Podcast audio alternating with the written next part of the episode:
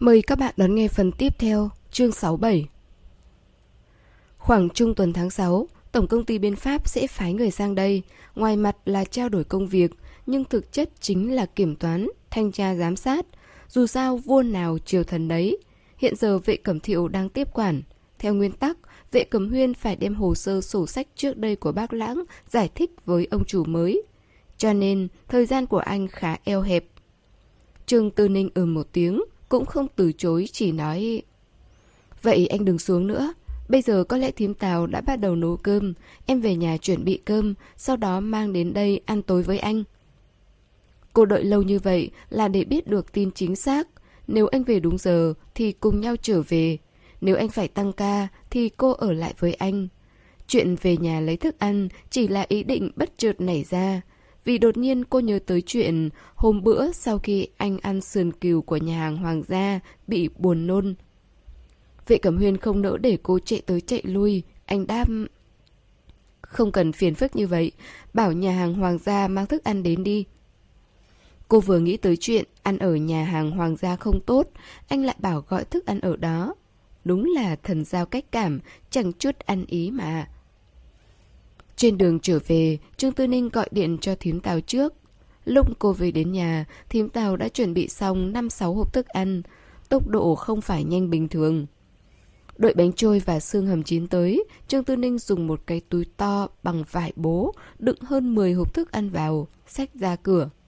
Trước khi đi, còn không quên rửa sạch trái cây và cắt nhỏ.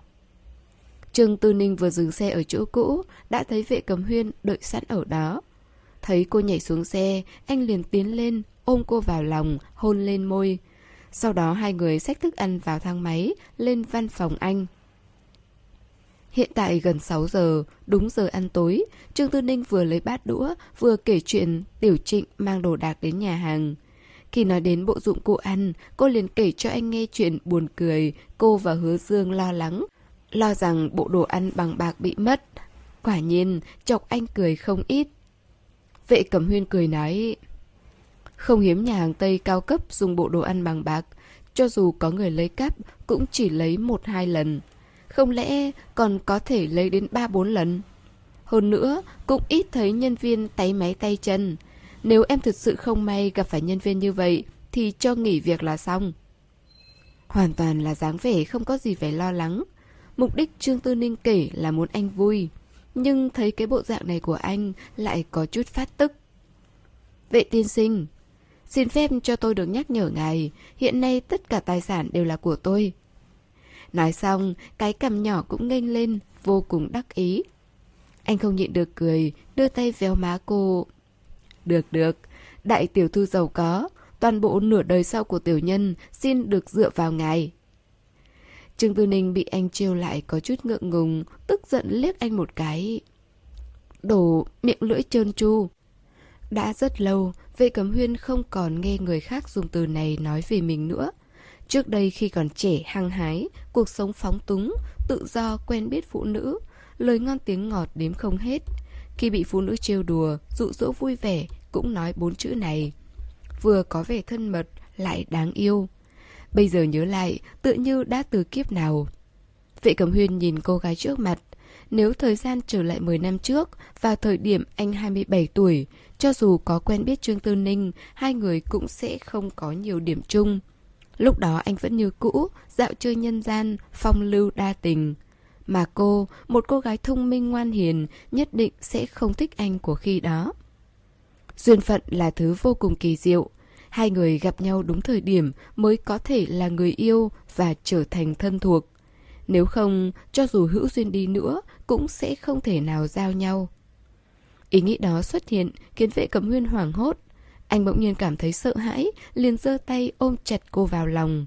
Thật chặt, tựa như sợ cô sẽ biến mất. Trương Tư Ninh bị anh siết chặt đến mức không thở nổi. Tuy không biết người này đột nhiên bị sao vậy, nhưng cô có thể cảm nhận được tâm trạng của anh bất thường. Nên mặc dù không thoải mái, vẫn để anh tùy ý ôm, không dãy dụa. Thỉnh thoảng còn đưa tay vỗ vỗ lưng anh, vỗ về giúp anh dễ chịu. Một lát sau, vệ cầm huyên mới từ từ nới lỏng tay ra một chút.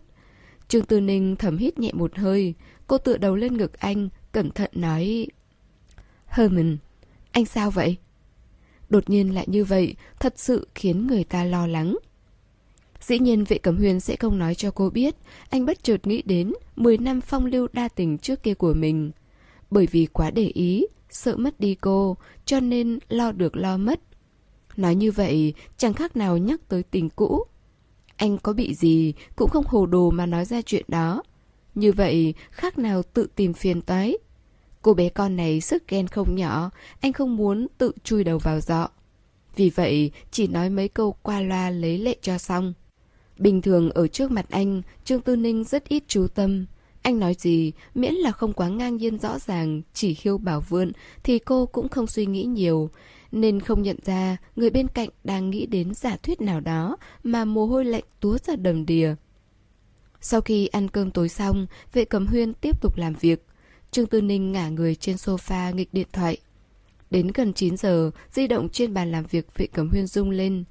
Nhìn thấy số điện thoại, hai hàng chân mày anh nhíu lại. Sau khi nhận điện thoại, không biết đối phương nói gì mà sắc mặt vệ cẩm huyên trở nên nặng nề. Làm hại Trương Tư Ninh cũng không dám chơi trò chơi. Vệ cẩm huyên vẫn yên lặng, nghe bên kia nói chuyện, thỉnh thoảng đáp lại mấy tiếng ừ. Cuối cùng mới nói một câu Tôi lập tức qua đó Sau khi cúp điện thoại, Thấy sắc mặt anh thật sự khó coi, Trương Tư Ninh cẩn thận hỏi, Đã xảy ra chuyện gì vậy anh?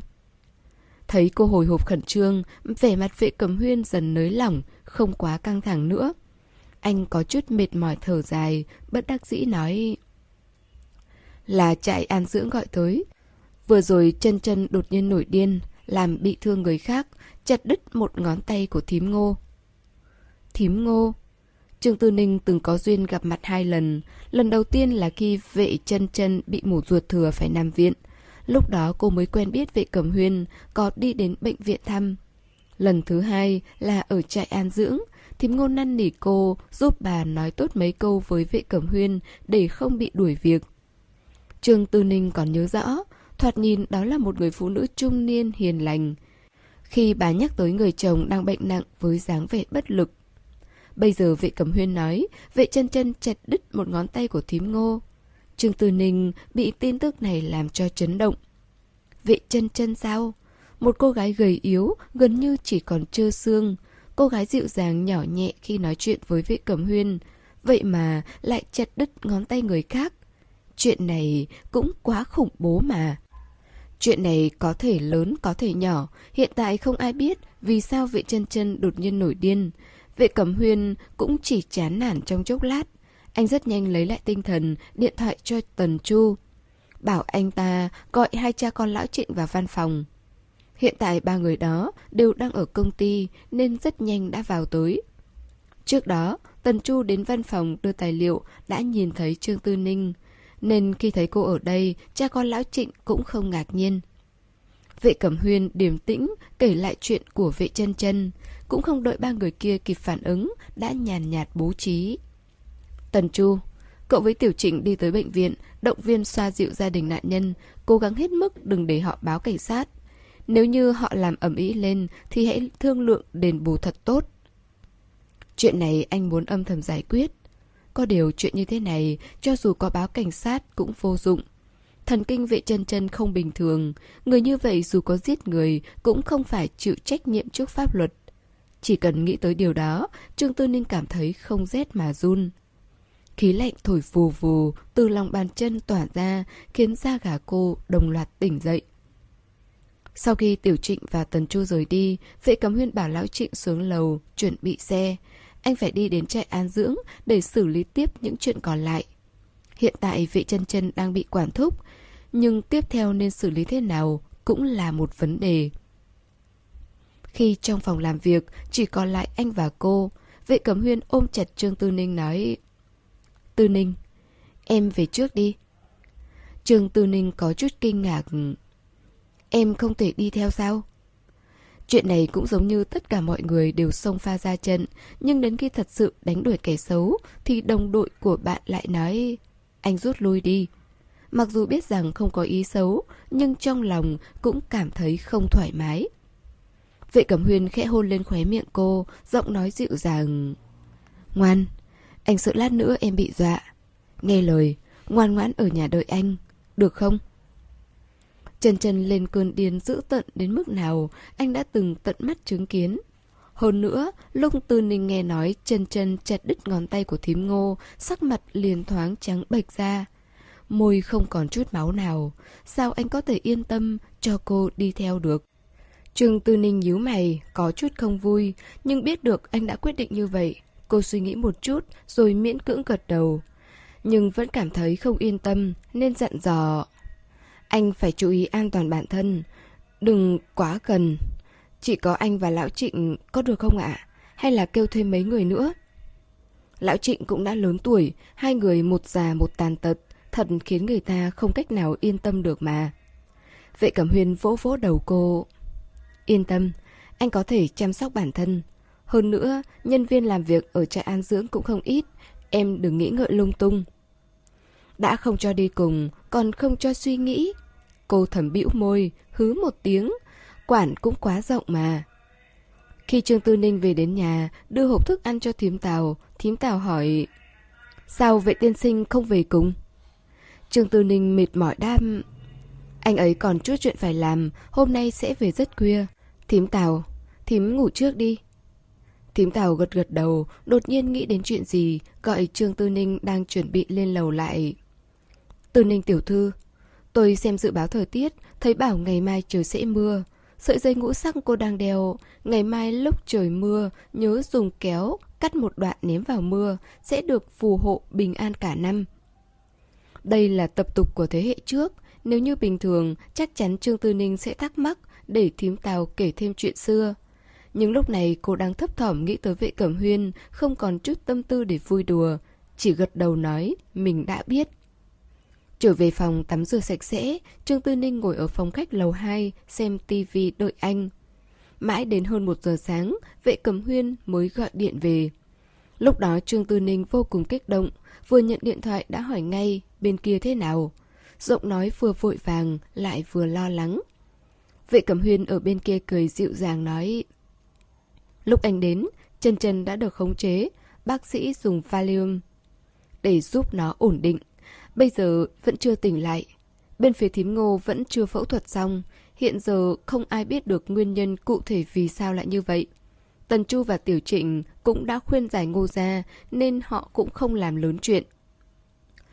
Không phải còn một nhân viên chăm sóc khác sao ạ? Lúc trước, theo đề nghị của Trương Tư Ninh, vệ cẩm huyên đã tìm thêm một nhân viên điều dưỡng nhiều kinh nghiệm để giúp chăm sóc em gái mình. Bây giờ hai người trong cuộc đều chưa tỉnh, người còn lại nên biết chuyện gì xảy ra mới phải. Vệ Cẩm Huyên đáp Hôm nay đến phiên nghỉ của chị Lý. Anh đã gọi điện thoại hỏi thử Nhưng chị ta cũng không biết gì. Nên bây giờ chỉ có thể đợi. Trương Tư Ninh cũng không còn cách nào khác. Đúng rồi. Chân chân Ờ, bác sĩ nói sao ạ? Đột nhiên lại điên cuồng như vậy Dù sao cũng phải có giải thích của y học chứ Vệ Cẩm Huyên khá bất đắc dĩ đáp. Chân chân từng bị trầm cảm, có khuynh hướng bạo lực, nhưng hai năm gần đây gần như đã bình thường. Nếu không anh cũng không an tâm để nó tại trại an dưỡng. Nhưng bác sĩ nói có thể do bệnh cũ tái phát, cũng có thể do bị cái gì đó kích động. Bây giờ không thể nào đoán được, chỉ có thể đợi người tỉnh lại rồi nói tiếp. Trường Từ Ninh cũng bất đắc dĩ theo, Cô và vệ chân chân không có tình cảm gì, nhưng cô đau lòng vệ cầm huyên. Khi nào anh về ạ? Chưa biết được. Vệ cầm huyên trả lời lấp lửng. Còn phải đợi xem khi nào chân chân tỉnh lại. Đêm nay có thể anh sẽ không về. Em đi ngủ sớm một chút, đừng đợi anh. Ngày mai ở phiên tòa, nếu anh không đi được, một mình em cũng đừng đến đó, cũng đừng tiếp xúc với người nhà họ Trần. Sáng mai anh sẽ điện thoại cho Lão Mạnh, bảo anh ấy giúp đỡ chiếu cố họ. Chỗ luật sư Hoàng, anh cũng đã sắp xếp xong. Em yên tâm, vụ án sẽ không có gì sơ suất đâu. Lúc này Trương Tư Ninh đâu còn lòng dạ nào mà quan tâm đến phiên tòa gì nữa. Dù sao kết quả cũng đã xác định nên cô không có gì phải lo lắng. Ngày mai em không đi tòa án mà sẽ trực tiếp đến trại an dưỡng. Nghĩ ngợi một lúc lại nảy ra sáng kiến bất thường. Nếu không bây giờ em sẽ đến đó Chỉ có mình anh ở đó em không yên tâm Nghĩ đến chân chân, chặt đứt ngón tay người ta, cô lại thấy sợ. Về nhà càng nghĩ càng lo, chỉ sợ vệ cẩm huyên không cẩn thận, sẽ bị thương. Hơn nữa, không biết có phải do tình cảm của hai người đã tiến xa hơn một bước. Lúc này tách biệt nhau cả đêm, cô thấy không thoải mái, trong lòng trống vắng, còn khó thích ứng hơn so với lúc anh đi Pháp. Vệ Cẩm Huyền thật sự cầm nín, sao anh có thể yên tâm để cô nửa đêm nửa hôm chạy đến trại an dưỡng ở khu vực ngoại thành thế này được? Vội vàng dứt khoát cự tuyệt. Không được càn quấy, bây giờ em ngoan ngoãn ngủ đi, ngày mai cũng không cần tới trại an dưỡng. Sau khi thu xếp xong chuyện của chân chân ở đây, anh sẽ về ngay. Em phải nghe lời, biết không? Đây chính là giọng điệu mà cha mẹ thường dùng để dạy dỗ con cái. Thấy Trương Tư Ninh hừ hừ, anh liền nhỏ giọng dịu dàng. Tư Ninh, đừng làm anh lo lắng, anh đã mệt lắm rồi. Câu nói này hiệu nghiệm hơn bất cứ lời la mắng nào. Trương cô nương im lặng ngay tức khắc, không dám tiếp tục tùy hứng khiến anh phiền lòng. Thật ra cô cũng không có ý gì khác, chỉ muốn ở cùng anh. Nhưng lúc này... Được rồi, đành phải thành thật mà đợi thôi. Vậy buổi tối, anh phải cố gắng nghỉ ngơi một chút, phải chú ý đến thân thể. Còn có chân, không được đứng quá lâu. Miễn là cô chịu nghe lời, có yêu cầu nào mà anh không đáp ứng chứ? Em yên tâm, chỗ của chân chân có phòng khách, anh đợi một lát rồi sẽ đi nghỉ. Sau khi cúp điện thoại, Trương Tư Ninh cũng không trở về phòng ngủ. Cô không ngủ được nên nằm trên sofa xem tivi, xem phim hoạt hình cậu bé bút chì. Vừa xem vừa nghĩ đến vệ cẩm huyên, không biết ngủ thiếp đi từ lúc nào. Đến khi thím tàu đánh thức cô dậy, ngoài trời đã bừng sáng. Thím tàu dậy sớm, đã nấu xong thức ăn sáng và dọn dẹp nhà cửa. từ ninh tiểu thư, sao lại ngủ bên ngoài, mở điều hòa mà không đắp chăn, bị ốm thì phải làm sao? Trường từ Ninh rụi rụi mắt. Mấy giờ rồi thím? Thím Tào thấy cô mơ mơ màng màng, cười nói Vẫn chưa tới 7 giờ, vẫn còn sớm, cô trở về phòng, ngủ thêm lúc nữa đi. Trương Tư Ninh nói không cần, cô mang dép lê vào rồi đi về phòng đánh răng rửa mặt. Làm xong, cả người liền có sức sống hơn, sau đó gọi điện thoại cho Hứa Dương, nói mình có việc quan trọng không đến tòa án được. Hứa Dương tỏ vẻ đã hiểu, cũng không để ý. Dù sao chị Tư Ninh và người nhà họ Trần cũng chẳng quen biết gì. Đến đó thì thể hiện chút tình cảm, mà không đến cũng là chuyện bình thường. Sau khi xuống lầu ăn sáng xong, Trương Tư Ninh bảo thím Tào cho thức ăn còn lại vào hộp, nói là đem bữa sáng cho vệ tiên sinh vất vả cực nhọc. Thím Tào không biết chuyện của vệ chân chân, nghĩ hai vợ chồng son ân ái, liền cười nói được. Trương Tư Ninh không nhớ rõ vị trí cụ thể của trại an dưỡng, Đêm đó trời rất tối, trên đường đi chỉ mải nói chuyện đùa giỡn với vệ cẩm huyên, nên cũng không để ý. Có điều, may là cô vẫn nhớ rõ tên của trại an dưỡng, nên chỉ cần nhập vào bản chỉ dẫn đường là mọi thứ ok. Vệ cẩm huyên nhìn cô nhóc xinh như hoa như ngọc, giơ cao chiếc túi đang cầm trên tay, đứng trước mặt anh, chớp chớp đôi mắt to vô tội. Anh có chút đau lòng. Cô bé con này thật là ngày càng không biết nghe lời. Trương Tư Ninh cười hì hì, tiến lên từng bước, kéo cánh tay anh. Em chạy xa như vậy mang thức ăn sáng đến đây, anh không vui sao? Có quỷ mới vui. Vệ cẩm huyên hiếm khi muốn phút ra một câu như vậy. Ngàn phòng vạn phòng, không thể nào nghĩ tới, người luôn có biểu hiện nghiêm chỉnh trong những chuyện quan trọng, vừa thông minh lại vừa hiểu chuyện, Bây giờ lại tiền trảm hậu tấu thế này. Trước kia lúc anh đi Pháp, bảo cô đừng chủ động gọi điện thoại, cô thật sự rất ngoan, một cuộc cũng không chủ động gọi qua, chỉ sợ làm chậm trễ công việc của anh. Trước đây hành động của cô quá hoàn mỹ, đã che mờ khả năng phán đoán của anh. Tối qua trong điện thoại, anh nói mọi việc có vẻ phân đạm phong kinh. Thật ra sự việc nghiêm trọng hơn những gì anh nói rất nhiều. Chỉ sợ lát nữa có thể sẽ... Không, là chắc chắn sẽ hù dọa cô. Nhưng bây giờ muốn đuổi cô về, chắc có đuổi cũng không đi. Trương Tư Ninh đưa thức ăn sáng cho Lão Trịnh trước. Lão Trịnh nói cảm ơn, cũng rất sáng suốt, tránh lên lầu ăn cơm. Ngôi nhà vệ chân chân được quét dọn rất sạch sẽ. Vệ cầm huyên đang ở trong phòng ăn, ăn bữa sáng tình yêu mà vị hôn thê đưa tới. Chỉ có điều, sắc mặt không tốt lắm. Vẻ mặt rất nghiêm túc, đáy mắt có quầng thâm. Có lẽ anh không được nghỉ ngơi. Nhìn thấy Trương Tư Ninh tỏ vẻ vô cùng đáng thương, hai tay nâng mặt trống trên bàn, lấp lánh đôi mắt to ẩn ực nước, ra sức nhìn anh không chớp mắt. Giống như con chó nhỏ bị chủ nhân bỏ rơi. Vệ cẩm huyên bất đắc dĩ, liếc cô một cái. Được rồi, đừng liếc mắt đưa tính nữa. Bây giờ anh rất mệt, hữu tâm vô lực. Cô đây là thuần khiết, ánh mắt cầu xin sự tha thứ đó. Tối qua anh lo dọa em sợ nên không nói. Tình hình của chân chân rất xấu. Nó... Không chỉ một mình thím ngô bị thương. Thật ra ngày hôm qua, chị Lý kia cũng không có nghỉ làm. Khi anh đang trên đường đến đây, người ở trại điều dưỡng gọi điện tới. Nói lúc chị Lý giúp chân chân mặc áo khoác đã bị nó cắn lỗ tai, đứt hết một nửa. Hôm qua lúc anh gọi điện thoại cho em, chị ấy cũng đang làm phẫu thuật trong bệnh viện. Đến gần 3 giờ sáng mới xong. Đột nhiên cắn đứt nửa lỗ tai của người ta. Trường Từ Ninh không thể tưởng tượng nổi, nuốt ực nước miếng xuống. Theo phản xạ, che kín tai mình lại, Thấy người đối diện như cười như không, cô bĩu môi ngượng ngùng, buông tay xuống. Cái này do cung phản xạ của em phản ứng quá nhanh, không phải là do sợ hãi. Cô nói là không sợ, khuôn mặt nhỏ nhắn đã trắng bệch ra rồi.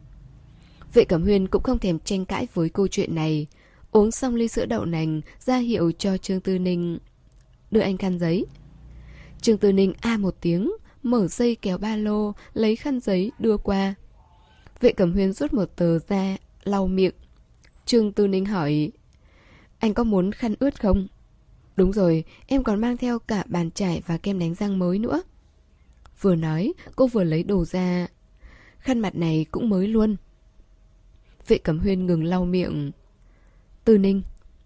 Dạ. Em không nghĩ nên đưa anh những thứ này trước khi ăn sáng sao? Trương Tư Ninh chớp chớp mắt. Em quên mất, Vừa nhìn thấy anh, chỉ nghĩ tới nhanh chóng cho anh được no bụng, trong lòng, trong mắt, nhìn đâu cũng chỉ thấy anh. Về phần bàn chải đánh răng gì gì đó, nếu không phải cô mở túi lấy khăn giấy, thì cũng đã quên nó luôn rồi. Thấy cô nói thản nhiên như vậy, anh có chút bất đắc dĩ. Trương Tư Ninh nhếch miệng nhìn anh cười. Anh đưa tay yêu chiều vuốt mũi cô, rồi cầm bàn chải, kem đánh răng, khăn mặt ở trên bàn, chống gậy đứng lên, đi vào nhà vệ sinh rửa mặt, Trương Tư Ninh đi theo phía sau nói tiếp Em còn đem theo quần áo cho anh thay Đang để ở trong xe anh có cần không? Anh dừng bước, xoay người Nhìn về mặt đang chờ được khen ngợi của cô. Không khỏi bật cười thành tiếng Trong lòng mềm mại như nước. Anh xoa xoa đầu cô. Ngoan, lấy lại đây cho anh đi. Nụ cười trên mặt Trương Tư Ninh càng rạng rỡ. Cô dạ một tiếng Hấp tá hấp tấp chạy đi lấy quần áo. Dù thời tiết bên ngoài ngột ngạt, nóng bức cũng không ngăn được sự vui sướng phấn khởi của cô. Sau khi tắm rửa sạch sẽ, thay quần áo xong, vệ tiên sinh cảm thấy thoải mái hơn rất nhiều, không còn chút vẻ mệt mỏi nào. Anh dẫn Trương Tư Ninh đến sofa trong phòng khách ngồi xuống, nói cho cô biết. Chị Lý và Thím Ngô đã phẫu thuật xong, ngón tay bị đứt đã được nối lại, lỗ tai cũng được may lại rất tốt. Tuy không thể trở lại như bình thường được, nhưng ít nhất bên ngoài nhìn cũng không phát hiện ra được. Nhìn bên ngoài không phát hiện ra, nhưng cũng không thể nào giống bình thường. Trương Tư Ninh cảm thấy có chút không thoải mái. Nhưng chuyện này có thể trách ai đây? Ai có thể nghĩ tới vệ chân chân bỗng đột nhiên nổi điên như vậy? Bạn không thể nói chuyện đạo lý với những người bệnh tâm thần. Làm vậy có khác nào đàn gảy tai châu? Ngay cả giết người cũng không vi phạm pháp luật thì còn có thể làm được gì? Thím ngô và chị Lý kia cũng chỉ có thể xem như mình xui xẻo mà thôi. Nhưng ý nghĩ này cũng chỉ thoáng chốc hiện lên trong đầu Trương Tư Ninh. Cô cũng không suy nghĩ nhiều mà chỉ nói Chuyện này sẽ giải quyết âm thầm hay sao ạ? Anh đặt tay cô trong lòng bàn tay mình, vỗ nhẹ tựa như dỗ dành. Hôm nay Tần Chu sẽ trao đổi với người nhà họ về việc bồi thường, chắc không có chuyện gì lớn. Trương Tư Ninh thuận thế, úp mặt vào ngực anh, vòng tay ôm eo anh hỏi. Chân chân thì sao? Bây giờ cô ấy đang ở đâu? Mặc dù vệ chân chân lớn hơn cô 5 tuổi, nhưng Trương Tư Ninh xem như là chị dâu rồi, nên gọi thẳng tên cũng không có vấn đề gì. Nghĩ tới đứa em gái duy nhất này, vệ cầm huyên lại thấy đau đầu. Một tay anh ôm vai cô, một tay nhíu nhíu hai đầu mày. Đang nhốt ở phòng bệnh đặc biệt rồi. Tối qua thuốc hết tác dụng đã tỉnh lại. Có điều rất ấm ý. Cuối cùng không có cách nào khác phải tiếp tục dùng thuốc. Bây giờ còn chưa tỉnh.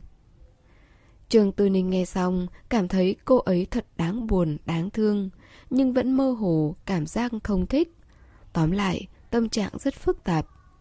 Cô suy nghĩ một chút rồi nói... trần trần vẫn liên tục uống thuốc, tuy không thể nói là hoàn toàn bình phục, nhưng ít nhất thuốc cũng có tác dụng ức chế. Đột nhiên lại lên cơn như vậy. Em cảm thấy chuyện này không đơn giản.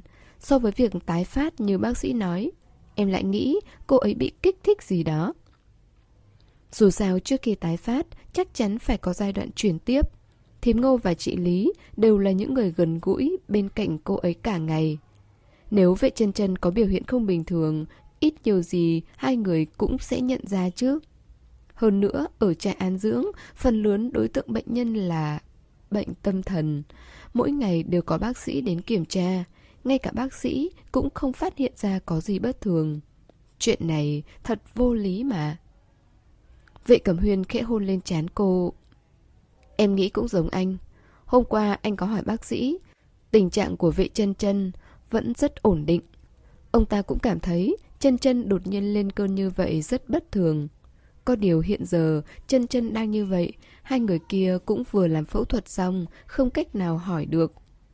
Trương Tư Ninh dường như ngửi thấy mùi âm mưu, đại não liền bùng nổ suy đoán. Anh nói có khi nào hai người chăm sóc đó ngược đãi chân chân không? Không phải trong tivi đều chiếu như vậy sao? Thoáng nhìn qua thì thấy họ rất trung thực, trước mặt người nhà thì hiền lành, lương thiện, hết lòng chăm sóc cho người già yếu nằm liệt giường. Nhưng khi không có người thì... Vừa nghĩ vậy, trái tim Trương Tư Ninh bỗng đập thình thịch. Dường như vệ cẩm huyên cũng bị chấn động bởi lời nói của cô. Anh suy nghĩ rất nhiều khả năng, nhưng lại không nghĩ tới chuyện này. Vì sao ư? Bởi vì anh quen ở địa vị cao, không cho rằng người như thím ngô dám đối xử không tốt với em gái anh. Đây không phải là chán sống sao? Nói gì đi nữa, cứ cách 10 ngày anh lại tới nơi này. Nếu chân chân bị ức hiếp, sao có thể không nói với anh? Với tính cách của chân chân, sẽ không thể nào nhẫn nhịn được. Nghĩ vậy, vệ cẩm huyên vỗ trên đầu tương tư ninh một cái. Nói hiều nói vượn. Ở đây có bác sĩ, y tá, anh cũng thường xuyên đến đây. Chân chân cũng không câm không điếc. Những lúc khác nó không khác gì người bình thường. Nếu bị uất ức, sao lại không nói ra? Nó không phải người như vậy. Suýt nữa, anh bị cô kéo xuống hố chung luôn rồi. Trường Từ Ninh mất hứng, xoa xoa chỗ bị anh vỗ đau, bĩu môi nói... Em đây là tiếp thu trí tuệ quần chúng, cho dù không phải là sự thật, thử suy đoán một chút cũng không phạm pháp. Vậy mà anh còn đánh người, em lãng phí tế bào não như vậy là vì ai chứ? Vậy mà cô cũng nói được, chỉ còn thiếu điều nói tuyết rơi tháng 6 mà thôi. Vệ Cẩm Huyên vừa phát hờn vừa buồn cười, ngẫm lại cũng cảm thấy mình có chút không tốt. Cô suy nghĩ như vậy còn không phải vì anh sao? Anh giơ tay kéo cô lại vào lòng, vỗ vỗ lưng. Từ từ ngoan, đừng tức giận. Đầu còn đau không? Anh xoa cho em. Nói xong, liền nhẹ nhàng giúp cô ấn ấn đầu. Trương Tư Ninh hừ hừ, ra vẻ không thèm so đo với anh.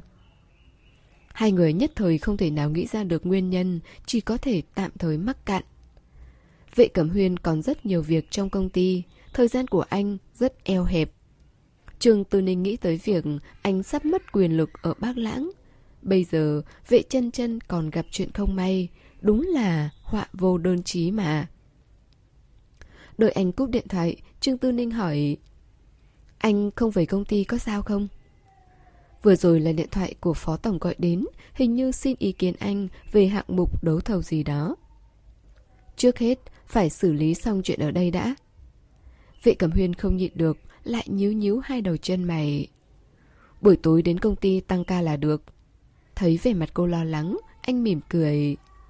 Anh hôn nhẹ lên mắt cô. Đừng lo, anh xử lý được mà. Khoảng trước 9 giờ 30, có một y tá đến thông báo vệ chân chân đã tỉnh. Trương Tư Ninh liền đi theo vệ Cẩm Huyên đến khu nhà cách đó không xa. Tòa nhà cao 3 tầng, tường trắng, ngói đỏ, nóc nhà hình giọt nước, rất đẹp mắt. Vệ Cẩm Huyên vừa đi, vừa giải thích với cô. Đây là nơi khám bệnh, cứ cách 100 thước sẽ có một khu nhà như vậy. Bác sĩ ở gần, thuận tiện cho người bệnh. Lần trước Trương Tư Ninh đến đây, trời tối đen như mực, không thấy rõ được gì. Hiện tại ban ngày nhìn lại mới thấy, cũng giống như cô tưởng tượng. Nơi này có diện tích rất lớn, lọt vào tầm mắt đều là những tòa nhà nhỏ, độc lập, kế tiếp nhau. So với ban đêm yên tĩnh không tiếng động, lúc này ở đây ồn ào náo nhiệt hơn rất nhiều. Khắp nơi đều có người đi lại, ra ra vào vào. Cũng không rõ ai là người bệnh, ai là người nhà, người chăm sóc. Đi vào phòng khám bệnh trên lầu, Trương Tư Ninh mới biết bên trong nơi này có một thế giới riêng. Hầu như không có gì ngoại trừ mùi khử trùng rất nồng. Đi vào trong là một hành lang nhỏ. Phía bên kia hành lang cũng giống các bệnh viện khác, có phòng thu phí, nhà thuốc.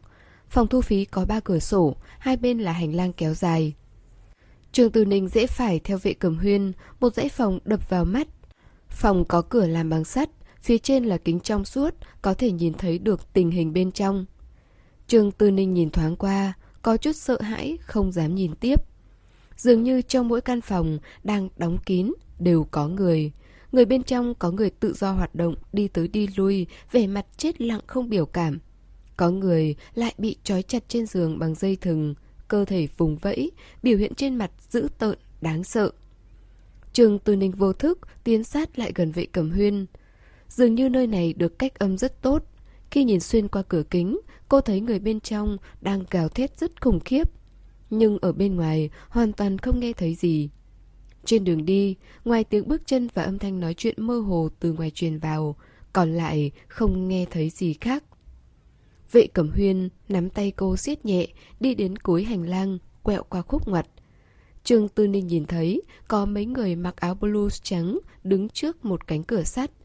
Nhìn thấy vệ Cẩm Huyên, một người đàn ông hơn 50 tuổi trong nhóm, tươi cười chủ động bước ra chào. Vệ tiên sinh. Vệ Cẩm Huyên buông tay Trương Tư Ninh ra, bắt tay ông ta. Bác sĩ Trần, hiện tại em gái tôi thế nào rồi?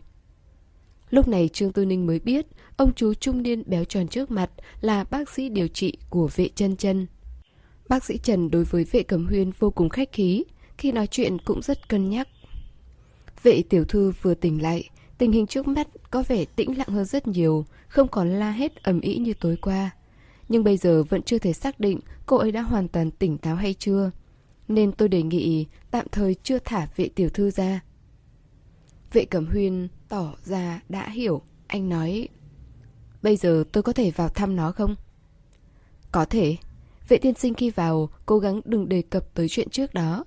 Chỉ nói những chuyện thông thường thì không có vấn đề gì. Chuyện trước đó dĩ nhiên là chuyện chật ngón tay và cắn lỗ tai người ta. Vệ cẩm huyên gật đầu, anh nghiêng đầu nhìn Trương Tư Ninh. Trương Tư Ninh rất thức thời khua tay. Anh vào đi, em ở bên ngoài đợi anh, cẩn thận một chút. Trên đường đi tới đây, cô thực sự có chút sợ hãi, cảm giác bệnh nhân tâm thần gì đó, thật đáng sợ. Cũng may, hiện tại vệ chân chân đang bị trói lại, nếu không, cô cũng không yên tâm để anh đi vào. Vệ Cẩm Huyền vuốt vuốt tóc cô, nói với bác sĩ Trần. Đây là vị hôn thê của tôi. Thấy bác sĩ Trần chợt vỡ lẽ, anh mỉm cười, đợi người mặc áo blues trắng trẻ tuổi hơn kia cầm chìa khóa, mở cửa ra xong, anh liền đẩy cửa đi vào. Mặc dù biết hiện giờ vệ chân chân không có làm hành động bạo lực, nhưng Trương Tư Ninh vừa thấy anh đi vào đã bắt đầu lo lắng. Cô nhìn không chớp mắt, xuyên qua phần kính trên đầu cửa. Giống như chú chó đứng đợi sẵn sàng bất cứ lúc nào cũng có thể xông vào cứu chủ. Có lẽ biểu hiện lo lắng của cô quá rõ ràng. Lão Trịnh ở một bên nói, Tư ninh tiểu thư, Không có việc gì đâu Tay chân của vệ tiểu thư không nhúc nhích được, Vệ tiên sinh sẽ không sao đâu Bác sĩ Trần cũng nói, Hôm nay vệ tiểu thư sau khi tỉnh lại cũng rất yên tĩnh tạm thời sẽ không có việc gì. Trương Tư Ninh nhìn hai người cười cười, sau đó lại xoay đầu, dán mắt chăm chú vào bên trong phòng. Thấy dáng vẻ cô khẩn trương như vậy, mấy ông chú trung niên mặc áo blue trắng bên cạnh cũng không khỏi nhịn cười. Tuổi trẻ, thật tốt mà. Khoảng nửa giờ sau, vệ cầm huyên từ bên trong đi ra. Trong phòng cách âm rất tốt, không ai biết anh đã nói chuyện gì với vệ chân chân trong đó. Mặc dù anh vẫn mỉm cười như trước, nhưng Trương Tư Ninh cảm thấy tâm trạng anh lúc này vô cùng, vô cùng hỏng bét. Rời khỏi phòng bệnh, sắc mặt vệ cầm huyên liền trầm xuống. Anh bảo Lão Trịnh đi lấy xe, rồi nói với Trương Tư Ninh. Tư Ninh, lát nữa anh phải vào lại bệnh viện, em về nhà trước được không? Trương Tư Ninh nhìn sắc mặt anh, nhíu mày hỏi Có phải chân chân đã nói gì với anh không? Nếu không, sắc mặt anh không thể nào như vậy được Hiện tại vệ cẩm huyên đang tức đến đau gan Nhưng anh không thể nào phát hỏa trước mặt cô được Anh hít sâu một hơi Rồi chậm chậm nói Chuyện này hơi phức tạp Anh phải điều tra trước Đợi có kết quả sẽ nói cho em biết Em về trước đi Nghe lời nào Trường Từ Ninh cũng nhận ra anh đang thực sự tức giận. Ngay cả lần trước khi nói đến chuyện bị anh trai cùng cha khác mẹ hại mất chân, sắc mặt của anh cũng không tức giận như lúc này. Mặc dù cô rất muốn làm cái đuôi bám theo, nhưng cũng là người biết nhìn sắc mặt đại gia mà hành động. Biết nói nhiều cũng vô ích, không cho đi theo thì đành về. Anh luôn có lý do của mình nên cô cũng không hỏi gì, chỉ gật đầu đồng ý. Vừa nhanh nhẹn lại dứt khoát biết điều hơn đêm qua rất nhiều. Trương Tư Ninh là người biết nhìn chuyện mà xuống tay. Hôm qua khi nghe tin vệ chân chân gặp chuyện không may, tuy vệ cẩm huyên có chút xa sút tinh thần, nhưng tâm trạng vẫn rất ổn định. Nên cô có đeo dính lấy anh cũng không sao. Nhưng hiện giờ, rõ ràng người này đang bốc hỏa chết người. Cô không ngu gì mà đối nghịch với anh. Mình nhanh nhẹn nghe lời cũng sẽ khiến anh dễ chịu hơn. Quả nhiên, nét căng thẳng trên mặt vệ cẩm huyên cũng được nối lỏng ra. Anh đặt môi nhẹ nhàng hôn lên trán cô. Đi về lái xe cẩn thận, đừng chạy nhanh quá. Hôm nay anh sẽ cố gắng về sớm. Bất đắc dĩ phải chia tay vị tiên sinh nhà mình, Trương Tư Ninh một mình, chậm rãi lái xe về nhà. Hiện tại đã gần 12 giờ trưa, thím Tào tưởng cô không về ăn cơm nên không chuẩn bị. Lông thấy cô về còn rất ngạc nhiên, có điều, bà cũng là người lão luyện. Lướt mắt một cái, biết ngay lúc này Trương Tư Ninh không vui. Tưởng vợ chồng son cãi nhau, cũng không nhiều lời, chỉ bảo cô lên lầu đợi. Sau khi nấu cơm xong, sẽ đưa lên. Nếu là trước kia, Trương Tư Ninh dựa theo nguyên tắc kính già yêu trẻ, sẽ không để thím tàu bưng cơm lên cho mình. Dù ăn ở trên lầu, cũng là tự cô chạy xuống lấy. Nhưng hiện tại trong lòng đang chất chứa tâm sự nên cũng không câu nệ tiểu tiết. Vừa mở điều hòa trong phòng lên, hứa Dương đã gọi điện thoại tới nói phiên tòa xét xử rất thuận lợi. Một tên bị án tử hình, tên còn lại còn trong độ tuổi vị thành niên bị đưa đến trại giáo dưỡng. Bồi thường hơn 32 vạn. Có điều hứa Dương còn nói thêm Hai nhà đó cũng không có tiền, số tiền bồi thường này chắc không dễ dàng. Trương Tư Ninh nghe xong gật đầu. Như vậy, Bình Bình ở trên trời cũng có thể yên nghỉ rồi. Về phần tiền bồi thường gì gì đó, ai mà đủ kiên nhẫn quan tâm tới chuyện này chứ? Hứa Dương nói tiếp. À, chị Tư Ninh, người nhà họ Trần nói hai ngày này sẽ mang cho cốt của chị Bình Bình về quê nhà chôn cất. Em tính ngày mai lúc hỏa táng đốt cho chị ấy chút tiền vàng bạc Hũ cho cốt của Trần Bình Bình hiện giờ còn đang đặt ở nhà hỏa táng. Trương Tư Ninh nói, Vậy em đi đi, lát nữa em gọi cho chỗ làm biển hiệu, bảo họ ngày mốt đến lắp là được. Không cần phải đến ngày mốt đâu, chiều mai làm được rồi, buổi sáng em đi đốt giấy tiền xong sẽ về ngay. Trương Tư Ninh nói, Vậy em xem rồi sắp xếp, bàn ghế cũng chưa có đủ, chuyện này không gấp. Cô không nói sẽ cùng đi đốt tiền vàng gì đó, cô sợ đụng phải người nhà họ Trần. Vị Cẩm Huyên đã nói cô không nên tiếp xúc nhiều với người nhà đó.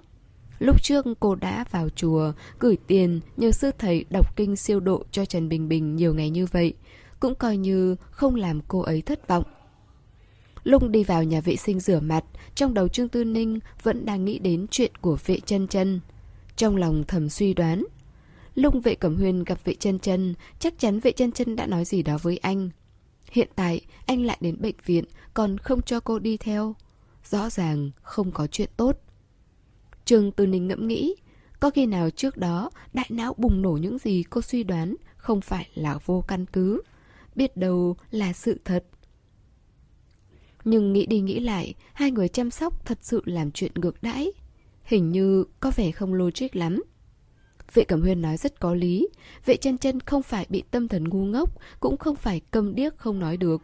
Nếu cô nàng bị uất ức, lẽ nào lại không nói cho vệ Cẩm Huyên biết? Cô nàng này không phải nghe nói là con cưng của trời, được ngàn vạn nuông chiều mà lớn lên sao? Lại bị chứng trầm cảm rối loạn ám ảnh cưỡng chế, dễ gì mà chịu thua thiệt chứ? Nhưng nếu như sự việc không phải như cô suy đoán, thì tại sao anh lại tức giận đến vậy? Trực tiếp đi đến bệnh viện. Đến bệnh viện cho thấy chuyện này có liên quan đến hai người chăm sóc. Nếu họ không phải nguyên nhân chính thì cũng có liên quan. Dù sao cũng có vấn đề. Suy nghĩ cả ngày trời, càng nghĩ càng hồ đồ. Trương Tư Ninh cảm thấy đau hết cả não.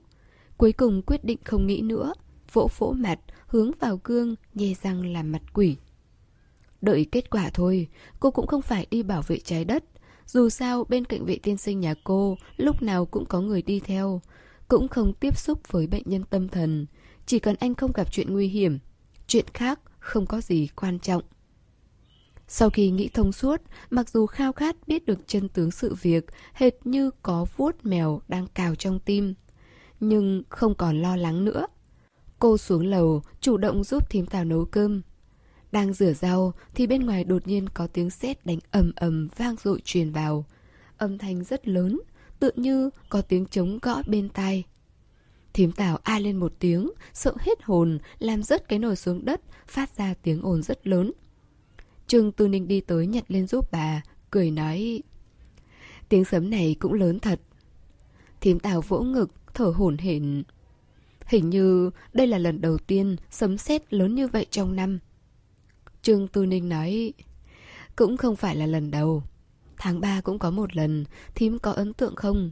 Tối đó, đầu tiên trời mưa to, sau đó có sấm sét, sấm đánh cũng rất lớn. Đó là lần đầu tiên vệ cầm huyên ngủ lại nhà cô. Thím Tào nghĩ nghĩ rồi nói, Là ngày đó, Tôi nhớ rồi.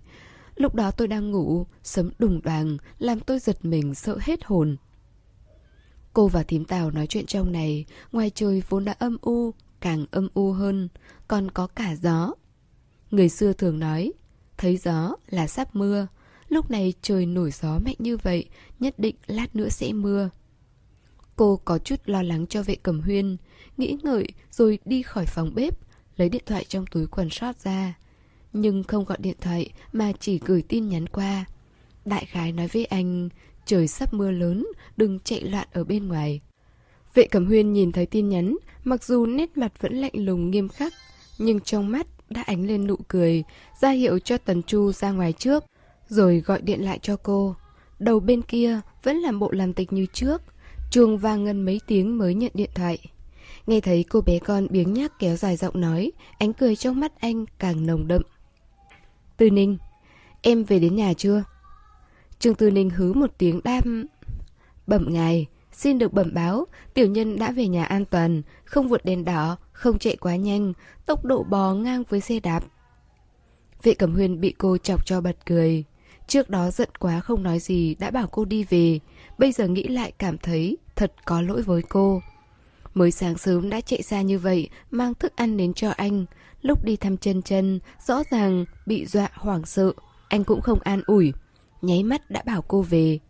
Vệ Cẩm Huyên cảm thấy bản thân mình thật hết nói nổi. Nhưng chuyện sau đó quả thật không thích hợp để cô có mặt. Cô đi theo, anh không thể mạnh tay được. Ngay cả những lời giận dữ cũng sẽ vì kiêng rẻ cô mà kìm nén lại. Em giận sao? Anh dịu dàng hỏi. Không có. Trương Tư Ninh ở phía bên kia ngọt ngào nũng nịu nói, Em biết anh không cho em đi theo là có lý do của mình, Nhưng khi trở về, anh phải nói hết toàn bộ sự việc cho em biết, Không được giấu giếm Vệ Cẩm Huyên chỉ không muốn cô nhìn thấy góc cạnh tàn nhẫn trong con người mình. Những chuyện khác hoàn toàn không thành vấn đề. Vì thế anh gật đầu đồng ý. Sau đó, đáp ứng hết những dặn dò của cô, như sẽ đảm bảo chú ý an toàn, không chạy loạn ngoài trời mưa. Vừa ngây thơ, vừa đáng yêu, khiến người ta vui vẻ tận đáy lòng. Mãi đến khi Tần Chu gõ cửa nói, cảnh sát mạnh đến, hai người mới cúp điện thoại. Lúc này vệ cầm huyên đang ở một mình trong phòng bệnh. Lão Mạnh cởi nón đi vào rất nhanh, phong thái đĩnh đạc ngồi xuống trên giường bệnh. Rốt cuộc đã xảy ra chuyện gì mà gấp gáp như vậy, tôi còn đang phải phá án đây. Chuyện của em gái tôi. Nên mặt vệ cẩm huyên nhàn nhạt, kể cho lão mạnh nghe chuyện hôm qua vệ chân chân đột nhiên lên cơn, chặt một ngón tay, cắn đứt nửa lỗ tai của người ta. Lão mạnh nghe xong chắt lưỡi hít hà. Hắn là cảnh sát hình sự, đã xử lý nhiều vụ án giết người nên vô cùng nhạy bén. Vệ Cẩm Huyên chỉ mới nói mấy câu như vậy, hắn đã đoán ra. Ông nghi ngờ chân chân đột nhiên lên cơn không phải là chuyện bình thường. Nếu không cũng sẽ không tìm hắn đến đây. Đúng là tôi đang nghi ngờ điều này. Trước đó chân chân đã tỉnh táo lại, tinh thần rất bình thường. Tôi hỏi nó, chính nó cũng không hiểu nguyên nhân tại sao. Chỉ nói, bỗng nhiên không khống chế được bản thân. Trong đầu biết rõ không nên làm vậy, nhưng không kiểm soát được cơ thể. Tôi nghi ngờ có người đã hạ thuốc. Nhưng hôm qua đã lấy máu xét nghiệm, nếu như trong máu có thuốc thì không thể nào không phát hiện ra được. Nói xong anh nhìn lão Mạnh. Ông là chuyên gia trong lĩnh vực này, ông để mắt giúp tôi xem sao. Tôi cảm thấy chân chân không nói dối.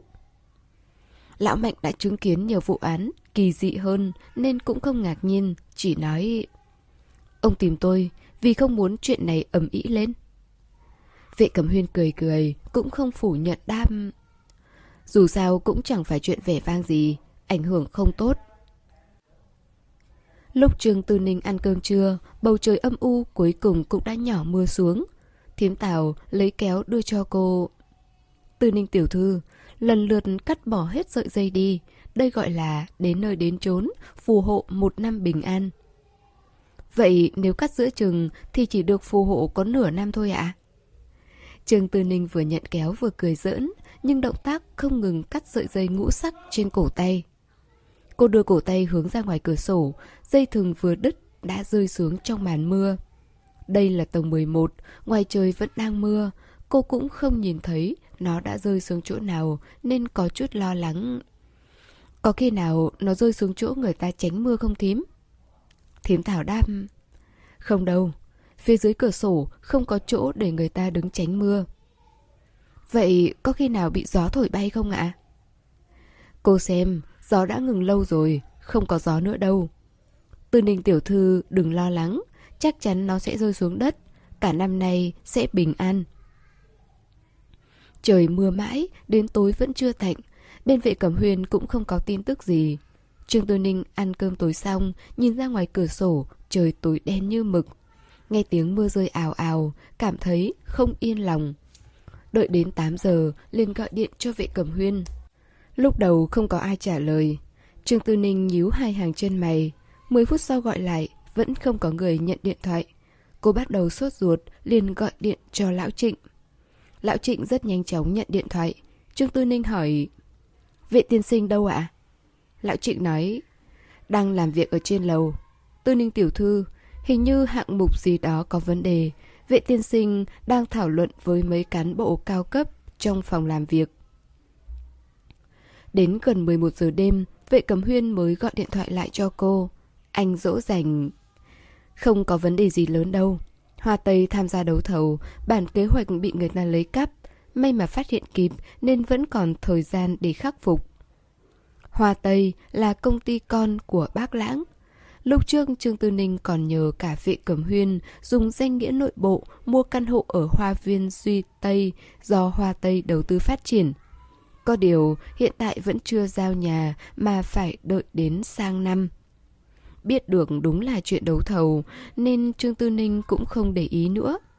Thương trường như chiến trường, gián điệp thương mại có mặt khắp nơi. Những chuyện như bản kế hoạch bị dò dỉ ra ngoài thế này đối với bác lãng cũng không có gì mới mẻ. Mặc dù ứng phó với nó không thể nói là tiện tay, nhưng cũng không phải là chuyện hóc búa. Cô chỉ thấy thương anh. Nhiều chuyện ngổn ngang như vậy đặt hết lên vai một mình anh, trọng trách quá nặng. Cô sợ thân thể anh không chịu nổi, nhưng người bình thường như cô cũng không giúp được gì. Bên ngoài trời mưa lớn lắm, nếu không thì buổi tối anh đừng về nhà, tạm thời ở lại phòng làm việc một đêm đi. Trương Tư Ninh cảm thấy cô cũng chỉ có thể quan tâm đến vấn đề cá nhân của anh như chuyện giữ gìn sức khỏe. Vệ Cẩm Huyên đưa tay nhíu mi tâm. Tuy rất mệt mỏi, nhưng khi nghe được những lời dịu dàng, nhỏ nhẹ của cô, tâm trạng của anh liền thoải mái hơn rất nhiều. Anh nói, để anh xem sao, bên này vẫn còn nhiều việc phải xử lý. Nếu mưa lớn quá anh sẽ không về, em cũng ngủ sớm đi, đừng đợi anh. Trường Tư Ninh dạ một tiếng, biết anh còn nhiều việc phải làm nên nói thêm mấy câu bảo anh chú ý thân thể, phải nghỉ ngơi rồi quyến luyến cúp điện thoại. Đêm nay mưa vẫn rơi không ngừng, tiếng mưa rội rào rào cả đêm. Mưa lớn quá nên vệ cẩm huyên cũng không về nhà. Buổi sáng Trương Tư Ninh xuống lầu ăn cơm, thím Tào nói Mấy ngày nay thời tiết thật quái lạ, mưa mãi từ hôm qua tới giờ vẫn chưa dứt. Không biết đường xá có bị ngập nước không? Hệ thống đường ấm ngầm thoát nước ở Vũ Lăng không tốt lắm, mỗi khi trời mưa lại bị ngập. Lúc trước, Trương Tư Ninh còn học đại học, mùa hè năm thứ hai, trời mưa liên tục 5 ngày, nước không rút đi được, ngập đầy mặt đường. Nước quá đầu gối, rất nhiều nơi, cả tầng dưới cùng đều chìm trong nước.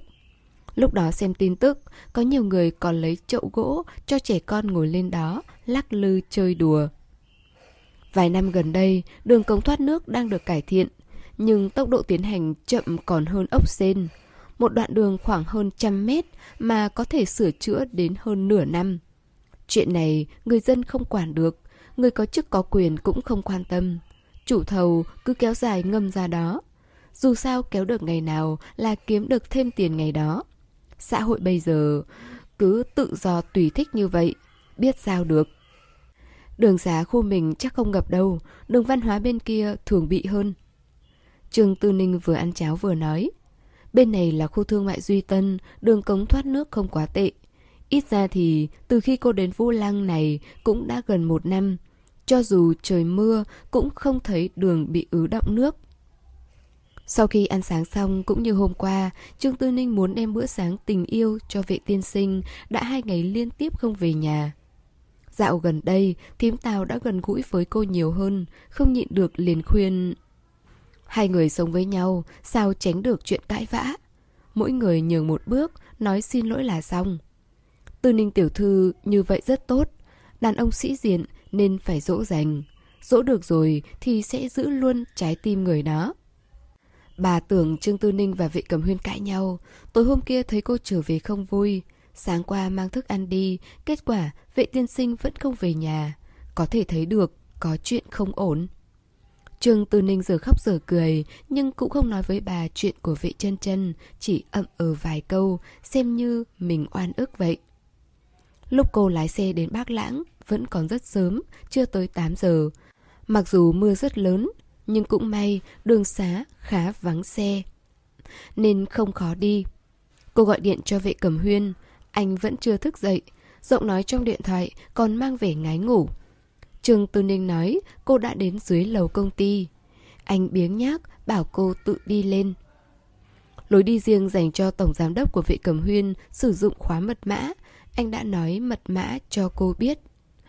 Hôm qua anh thức rất khuya, mấy ngày nay tinh thần lúc nào cũng kéo căng như dây đàn. Hiện tại đầu đau như búa bổ nên thực sự chẳng muốn động đậy. Trương Tư Ninh quen thuộc đi ra khỏi thang máy, đến cửa phòng làm việc, nhập mật mã vào.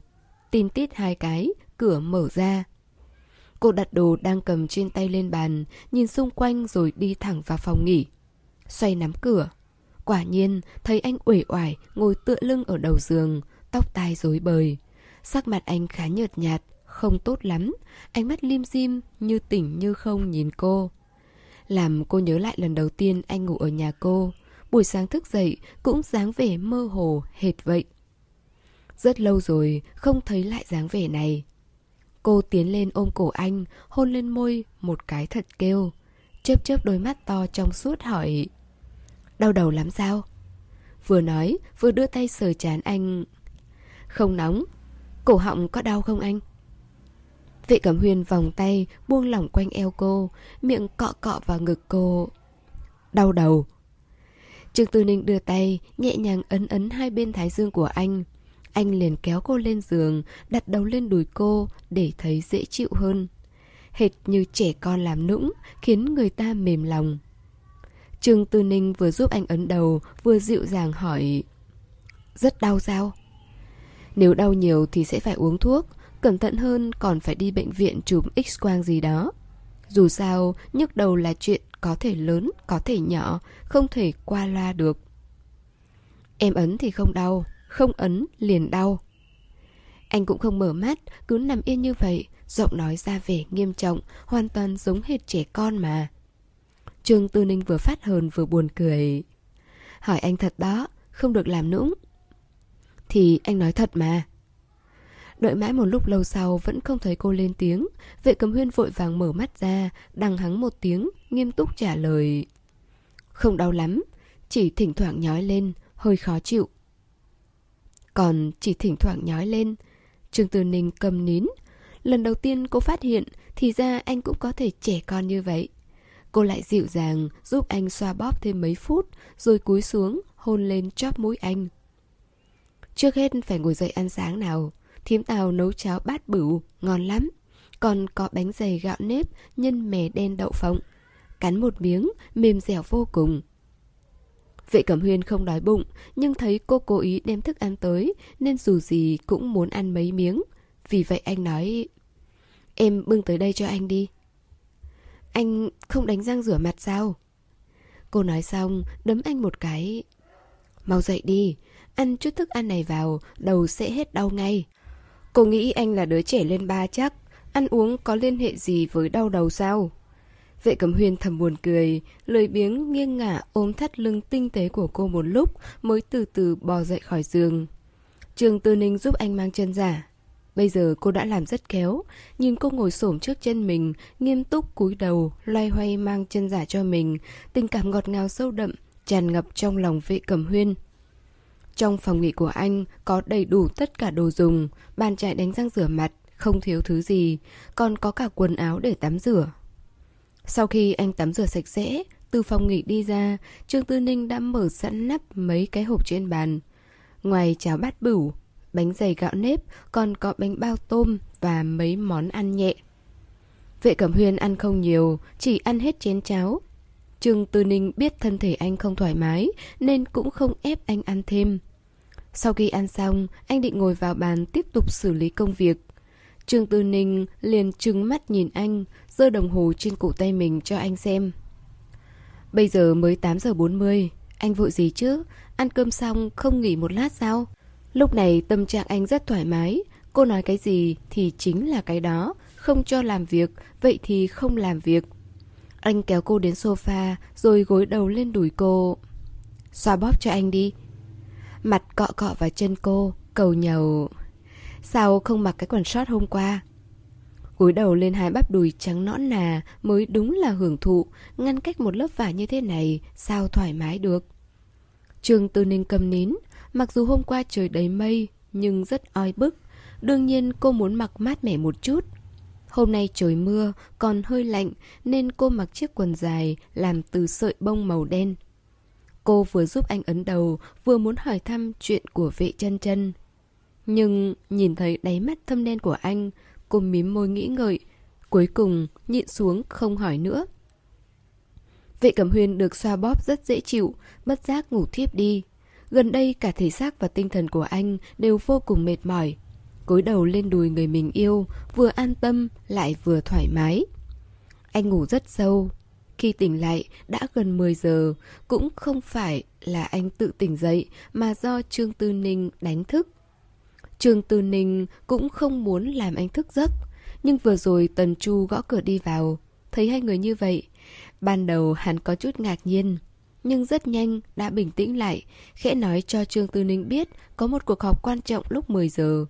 Hiện tại đã 9 giờ 45, nếu không đánh thức anh dậy sẽ bị trễ. Vệ Cẩm Huyên đi họp ở dưới lầu, Trương Tư Ninh ngồi giết thời gian trong phòng làm việc đợi anh.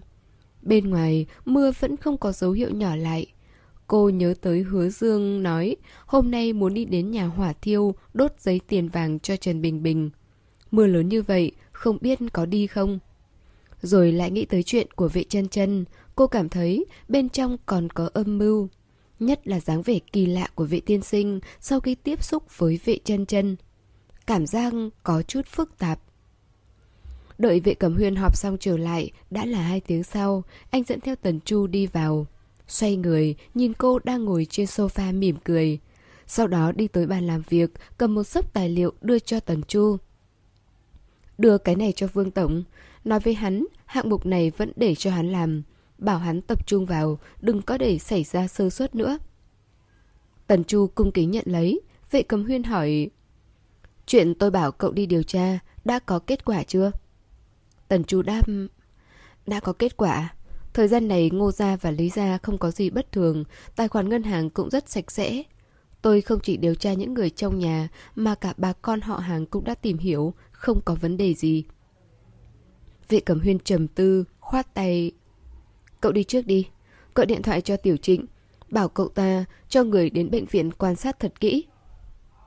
Đợi cho Tần Chu ra ngoài, Trương Tư Ninh hấp thấp đi đến bên cạnh anh. Có phải anh nghi ngờ chuyện của chân chân có liên quan đến hai người ngô lý không? Hôm qua, chân chân đã nói gì với anh? Thật sự là bị ức hiếp sao? Vệ Cẩm Huyên bẹo chặt hai má cô. Muốn biết? Thấy cô gật đầu, anh cong cong khóe miệng, dè dặt chỉ vào đầu mình. Trương Tư Ninh lừa một cái, nhưng vẫn kéo anh ngồi xuống sofa, giúp anh ấn ấn đầu. Chuyện của chân chân khá phức tạp, anh đã giao cho lão mạnh đi điều tra. Mới thả câu đầu tiên đã hệ trọng như vậy, Trương Tư Ninh không khác gì khuấy máu gà. Vừa ấn ấn đầu, vừa hối thúc anh sau đó thì sao? Thấy khuôn mặt đầy hiếu kỳ của cô, anh cũng không dài dòng. Hôm qua chân chân nói với anh, tối hôm đó nhìn thấy hai người ngô lý thì thầm to nhỏ trong phòng bếp. Mặc dù không biết họ nói gì, nhưng cảm giác là nói xấu nó. Nó rất tức giận, không cách nào khống chế được, liền chạy đến phòng bếp, rút dao ra chém. Thím ngô giơ tay trái ra đỡ, lưỡi dao quá sắc nên cắt đứt ngón trỏ. Nếu không phản ứng nhanh, có lẽ không chỉ mất một ngón tay. Trương Tư Ninh ực ực nuốt nước miếng. Vệ chân chân, vóc dáng nhỏ nhắn như vậy, chỉ một dao đã gọt luôn ngón tay người ta.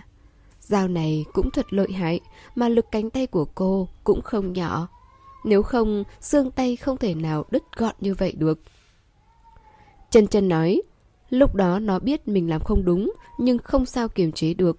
Cơ thể không chịu nghe theo điều khiển rất nóng nảy, kích động. Nó cảm thấy giống như có một luồng khí tức giận không thoát ra được, rất khó chịu. Ảch, không phải bị ma ám chứ? Vệ Cẩm Huyên mở mắt ra, đưa tay gõ lên đầu cô một cái. Ngoại trừ ma quỷ, em không thể nghĩ được gì khác sao? Trường Từ Ninh bĩu môi. Vậy là bị người ta bỏ thuốc sao? Thuốc kích thích ư? Anh lắc đầu. Không biết, anh thấy việc này không đơn giản. Hai năm nay trạng thái tinh thần của chân chân rất ổn định, dù sao cũng sẽ không đột nhiên trở nên như vậy. Hôm qua sau khi tỉnh lại, nó cũng rất bình thường. Anh nói với nó, tạm thời không thể thả nó ra được, phải trói nó trên giường. Nó cũng không ầm ĩ. Tuy anh nói vậy, nhưng Trương Tư Ninh cảm thấy nguyên nhân của chuyện này thật không sao tưởng tượng nổi. Tính tình của vệ chân chân cũng quá hẹp hòi rồi, chỉ nhìn thấy hai người kia thầm thì trong bếp đã nghĩ ngay người ta nói xấu mình. Nếu thật sự nghe thấy thì buộc tội cũng không sao. Đáng tiếc, hoàn toàn là không nghe thấy gì. Chỉ là phỏng đoán thôi.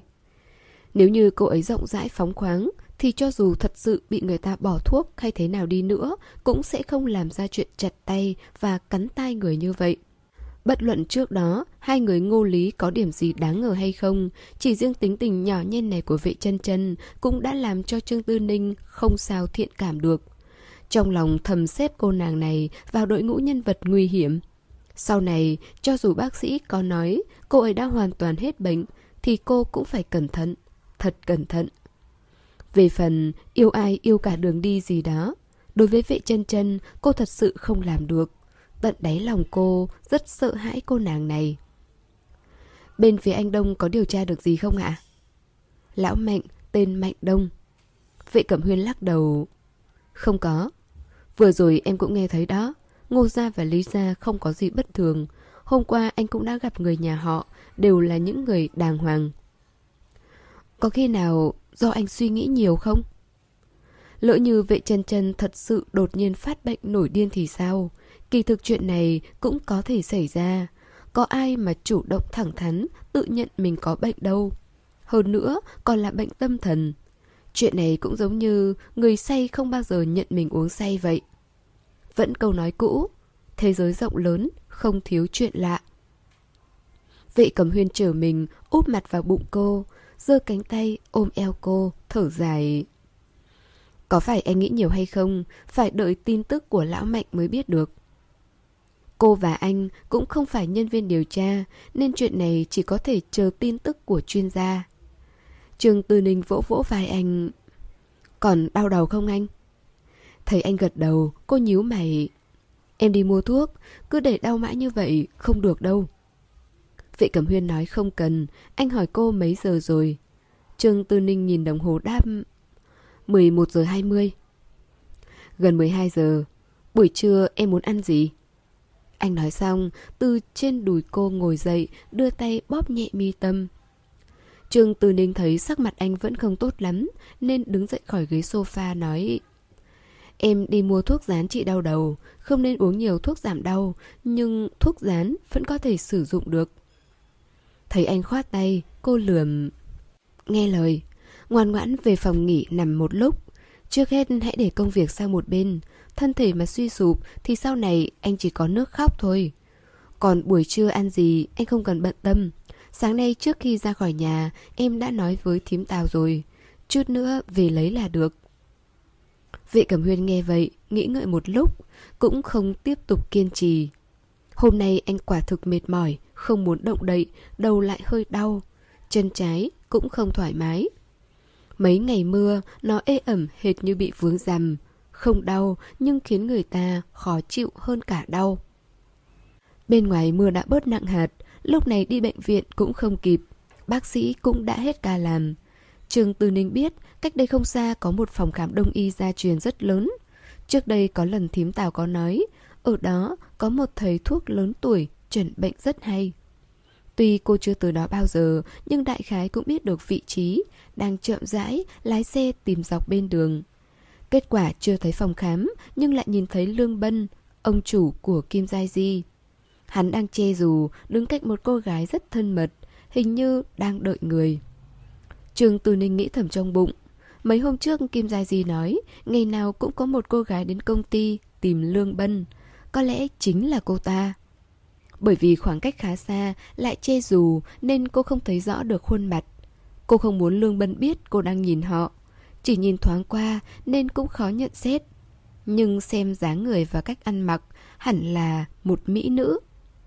Trường Tư Ninh không có tâm tư đâu xen vào chuyện của người khác, chỉ liếc mắt một cái liền ném ra khỏi đầu. Dễ khúc quanh rồi chạy đến phía trước, tiếp tục tìm kiếm. Không lâu sau đã tìm được phòng khám đó. Khi cô trở lại bác lãng đã gần 2 giờ. Trương Tư Ninh đẩy cửa phòng làm việc, không nhìn thấy người đâu hết. Cô đặt thức ăn lên bàn trà rồi xách cái túi ni lông nhỏ vào phòng nghỉ. Vệ Cẩm Huyên đang nằm ngủ trên giường, vốn ngủ không sâu nên nghe thấy tiếng động, anh liền tỉnh giấc. Thấy cô bước vào, anh ngồi dậy. Em về rồi sao? Trương Tư Ninh dạ một tiếng. Phải đợi người ta sắc thuốc mỡ, nên hơi lâu ạ. Vừa nói, vừa lấy đồ trong túi ni lông ra, rồi vỗ vỗ gối đầu. Nằm xuống, em dán thuốc cho. Thầy thuốc nói đây là phương thuốc bí truyền, trị đau đầu rất tốt.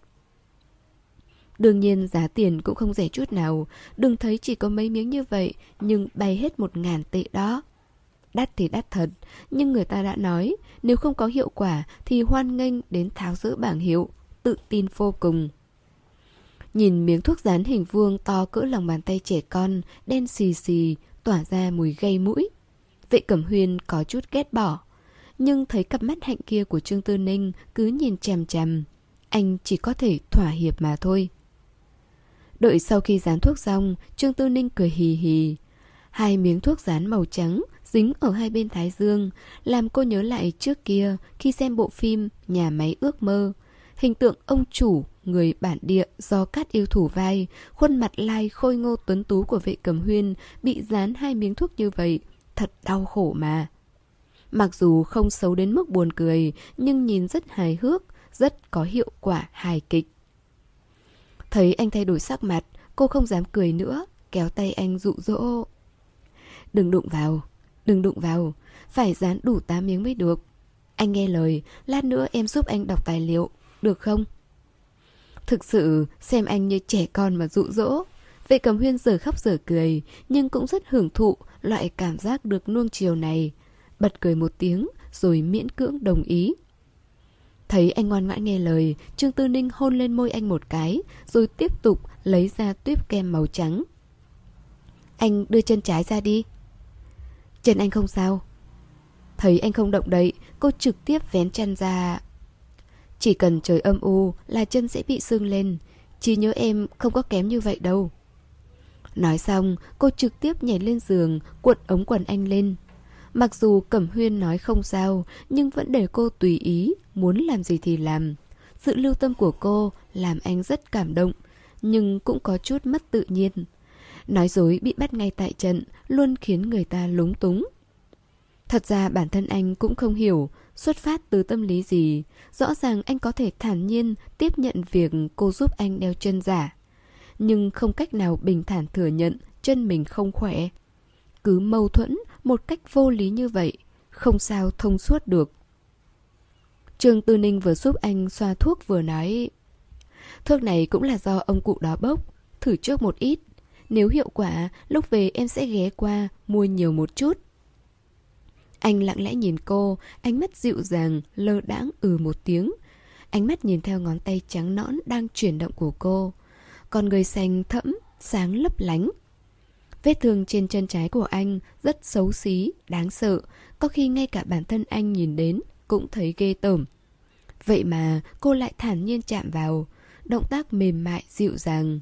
Thậm chí cô rất để tâm Rất nghiêm túc. Rốt cuộc là anh may mắn đến mức nào? Vào cái tuổi này lại gặp được cô. Vì mới thoa thuốc xong Nên tạm thời không thể mang chân giả. Trương Tư Ninh đem thức ăn Được chuẩn bị sẵn từ nhà vào phòng nghỉ. Trong phòng nghỉ có một cái bàn tròn Chỉ cần chuyển nó đến cạnh giường là được. Cô chăm sóc anh Có thể nói vô cùng cẩn thận chăm chút và tự nhiên, khiến trái tim anh vừa chua xót, vừa căng phòng, không ngừng trầm luân trong hạnh phúc tốt đẹp này. Ăn cơm xong, Trương Tư Ninh chủ động đi ra bàn làm việc bên ngoài, lấy những công văn đang cần anh phê duyệt. Ôm một phần vào, đọc cho anh nghe. Nghe đến chỗ nào có nghi vấn, anh sẽ bảo cô đánh dấu lại rồi đặt sang một bên. Những tài liệu không có vấn đề gì, anh sẽ trực tiếp ký tên vào.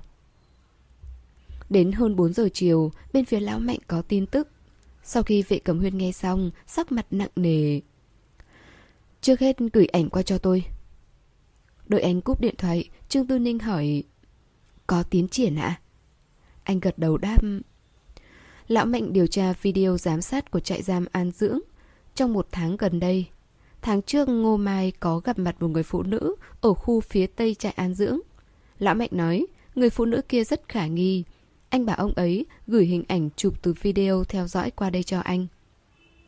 Ngô Mai chính là tên của thím Ngô. Tuy rằng chuyện này không nói lên được điều gì, nhưng Trương Tư Ninh nghĩ cảnh sát hình sự lão luyện như lão mạnh chắc chắn sẽ không nghi ngờ vô căn cứ. Hắn nói khả nghi, nhất định là có chỗ khiến người ta nghi ngờ. Ảnh chụp rất nhanh được gửi đến, nhưng do chụp lại từ video giám sát nên hình ảnh cũng không rõ ràng.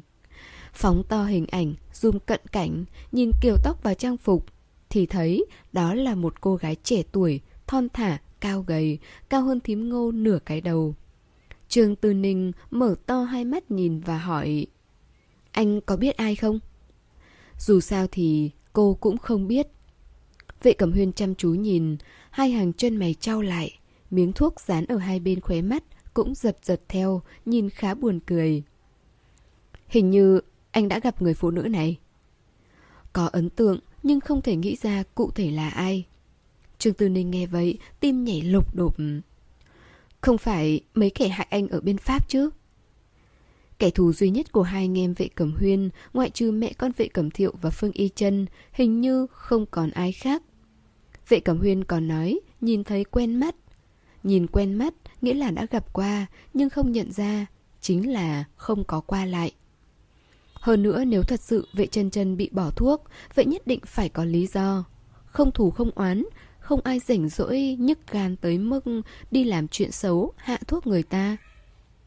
Vệ Cẩm Huyên không nhận ra người trong hình nên hiện tại anh cũng không phán đoán được gì. Chỉ có thể nói... Đợi tin tức của lão Mạnh thôi. Bên cảnh sát có nhiều thiết bị công nghệ cao, sử dụng máy tính quét qua hình ảnh rồi phân tích ngũ quan trên mặt. Có lẽ sẽ tra ra thân phận người này.